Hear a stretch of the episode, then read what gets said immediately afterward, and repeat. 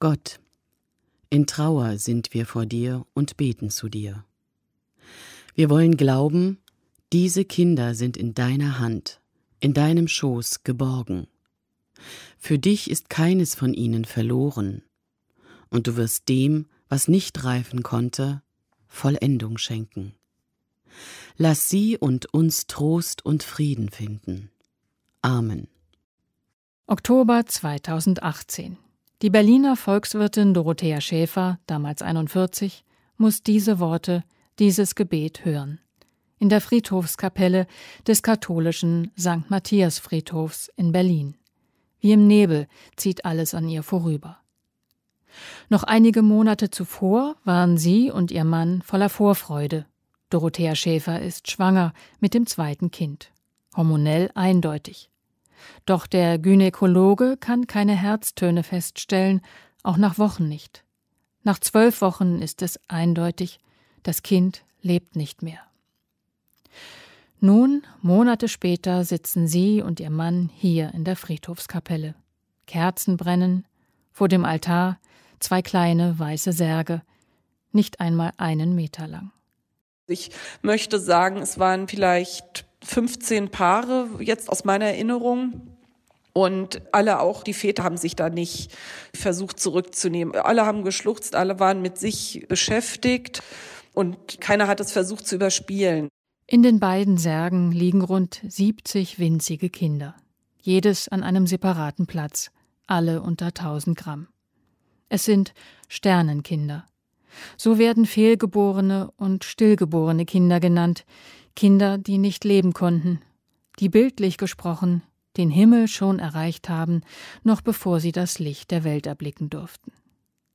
Einfühlsam gehen die beiden Seelsorgerinnen auf die Eltern ein bei dieser Trauerfeier, mit persönlichen Gedanken, Liedern, Texten. Eine Krankenschwester spielt sanft ihre Querflöte. Eine unwirkliche, dichte, sehr emotionale Atmosphäre. Dann erheben sich alle. Und dann sind wir eben zusammen in einer kleinen Prozession zu der Kindergrabstelle gelaufen. Und diese Kindersärge da zu sehen, das ist schon schlimm. Auf dem Friedhof, auf einer kleinen Rasenfläche, steht eine Stele für diese vier zu früh gestorbenen Kinder. Es ist eine Grabstelle für alle, ohne Namen, aber mit vielen persönlichen Gegenständen. Teddys, Puppen, Spielzeuge, Windspiele, Kerzen. Eine gemeinsame Trauerstelle für Eltern, die das Gleiche erleben mussten, riesige Vorfreude, Hoffnung, das Leben umgestellt, volle Erwartung auf das neue Familienmitglied, vielleicht schon das Kinderzimmer eingerichtet, einen Namen ausgesucht, Freunde und Familie freudig informiert. Und dann der Absturz, der Fall ins Dunkle, in einen Abgrund, für viele ein Abgrund ohne sichtbaren Boden. 10 bis 30 Prozent aller ärztlich festgestellten Schwangerschaften enden mit einer Fehlgeburt. Die meisten Kinder sterben in den ersten drei Monaten. Doch es kann auch noch viel später passieren, bis zum neunten Monat oder während der Geburt. Und nicht immer ist ein Grund klar erkennbar.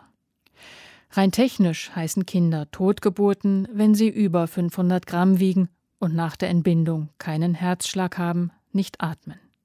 Fehlgeburten dagegen sind Kinder, die weniger als 500 Gramm wiegen. Doch was sagt das schon? Für alle Eltern hier auf dem Friedhof ist es einfach ihr Kind, das sie verloren haben. Man hat eben die Möglichkeit, Abschied zu nehmen. Ich glaube, dass das enorm wichtig ist. Jedes Paar hatte die Möglichkeit, selbst auch an die Grube ranzutreten und auch Blumen oder was man mitgebracht hat, dort abzulegen. Wir sind dann zurückgetreten. Also ich habe noch ein Lied gesungen, ein Lied, das ich auch meinem älteren Sohn als Schlaflied vorgesungen habe. Also eher für meinen Mann und mich.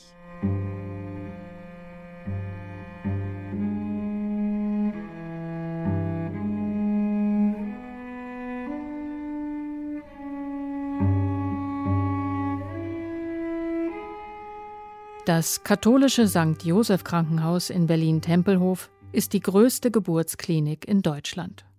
Rund 150 Kinder werden hier jedes Jahr fehl oder still, also tot geboren. In jedem Bundesland ist das Bestattungsrecht etwas anders. In Berlin müssen Kinder über 1000 Gramm individuell beerdigt werden. Wiegt das Kind weniger, kann es zum Beispiel bei einer Sammelbestattung beerdigt werden, wie hier im St. Joseph Krankenhaus. Alle toten Kinder hier werden bestattet, auch wenn die Eltern nicht dabei sein wollen oder können. Jeder Mensch, und sei er auch noch so klein, wird hier von Anfang an geachtet, heißt es im Leitbild des katholischen Krankenhauses. Alle Mitarbeiter und Mitarbeiterinnen sind darauf vorbereitet, Eltern in ihrem Abschiednehmen beizustehen. Dazu gibt es noch Seelsorgerinnen, die auf Wunsch für die Mütter oder Paare da sind, ganz unabhängig von einer Religionszugehörigkeit.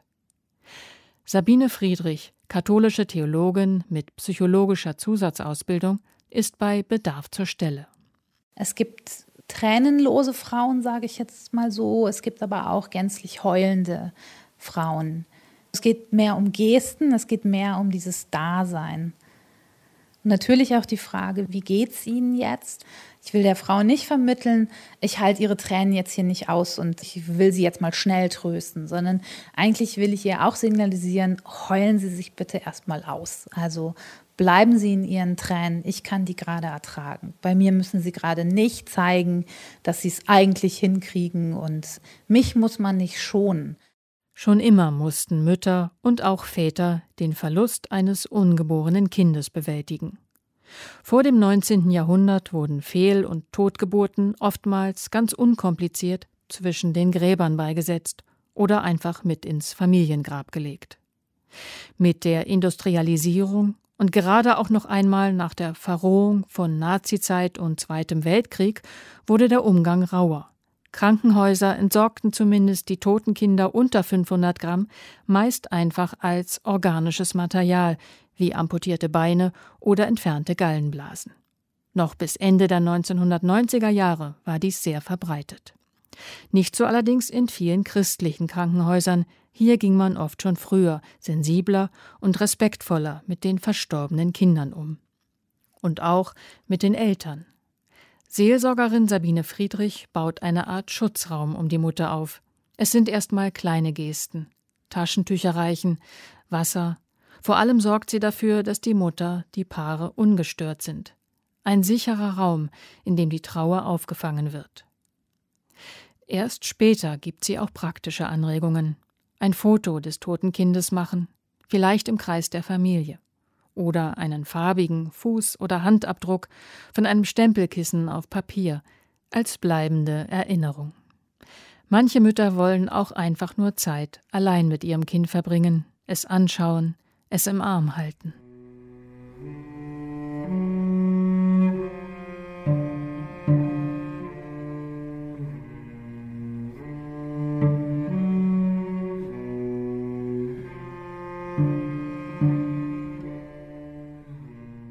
Einige Mütter nehmen den Verlust eines Kindes hin als biologisch gesehen natürlichen Teil des Kinderbekommens. Andere versuchen einfach möglichst schnell zum Alltag überzugehen, sie wollen sich nicht der Trauer widmen. Und wieder andere sind dankbar, wenn ihnen eine Seelsorgerin zur Seite steht. Denn durch die heute schon sehr früh verlässlichen Schwangerschaftstests und die präzisen Ultraschallaufnahmen bauen Eltern oft schon nach sehr kurzer Zeit eine Beziehung zum Kind auf. Früher, ohne Technik, wussten Frauen oft erst nach Monaten genau, dass sie schwanger waren oder hatten ein Kind verloren, ohne dass sie es überhaupt mitbekamen. Häufig bestehen die Mütter darauf, dass Sabine Friedrich ihr totes Kind sieht, es ansieht. Der Blick eines anderen Menschen auf das Kind, ohne medizinische Brille. Und da dabei bleiben, Zeugen auch sein, das halte ich auch für einen ganz wichtigen Aspekt. Ich lerne diese Kinder kennen. Ich sehe diese Kinder, ich halte es mit aus. Ich höre mir von den Müttern immer wieder an, wenn sie es möchten, dass sie davon erzählen, wie es passiert ist, was passiert ist, wie dieses Kind aussieht.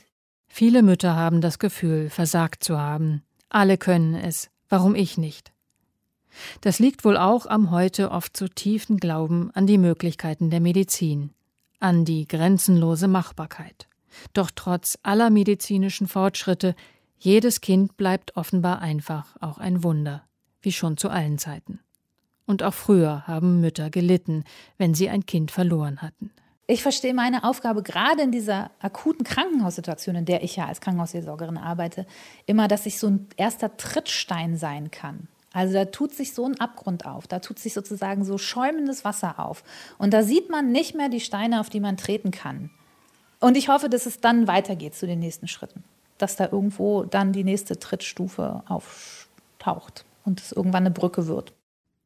Die erste Trittstufe, das kann ein aktives Abschiednehmen sein, das Kind im Arm halten, ihm etwas Warmes anziehen oder es in ein weiches Tuch wickeln. Andere Eltern graben die Plazenta in die Erde ein und pflanzen einen Baum darauf. Und auch in Berlin möchten manche Eltern ihre Sternenkinder von Sabine Friedrich segnen lassen, eine Kerze in der Kapelle anzünden oder zusammen ein Gebet sprechen, manchmal auch über Gott reden. Die Seelsorgerin sieht sich nicht in professioneller Distanz, sondern in professioneller Nähe, wie sie sagt. Viele der Kinder und Eltern nimmt sie abends mit in ihr persönliches Gebet, legt sie bewusst in Gottes Hände. Manchmal bei besonders schlimmen Schicksalen klagt sie Gott auch einfach an. Das ist hier nicht mehr gerecht, das ist hier nichts mehr an Gnädigkeit, Gerechtigkeit, sondern es ist einfach gerade nur noch, es schreit zum Himmel. Also es ist mir selber sehr, sehr wichtig, da nicht vorschnell trotzdem vom barmherzigen Gott zu reden, sondern ich erfahre immer mehr, dass Gott halt wirklich alles ist. Es wäre zu einseitig, mich immer nur an den guten Gott zu wenden in seiner Ganzheit ist Gott einfach alles.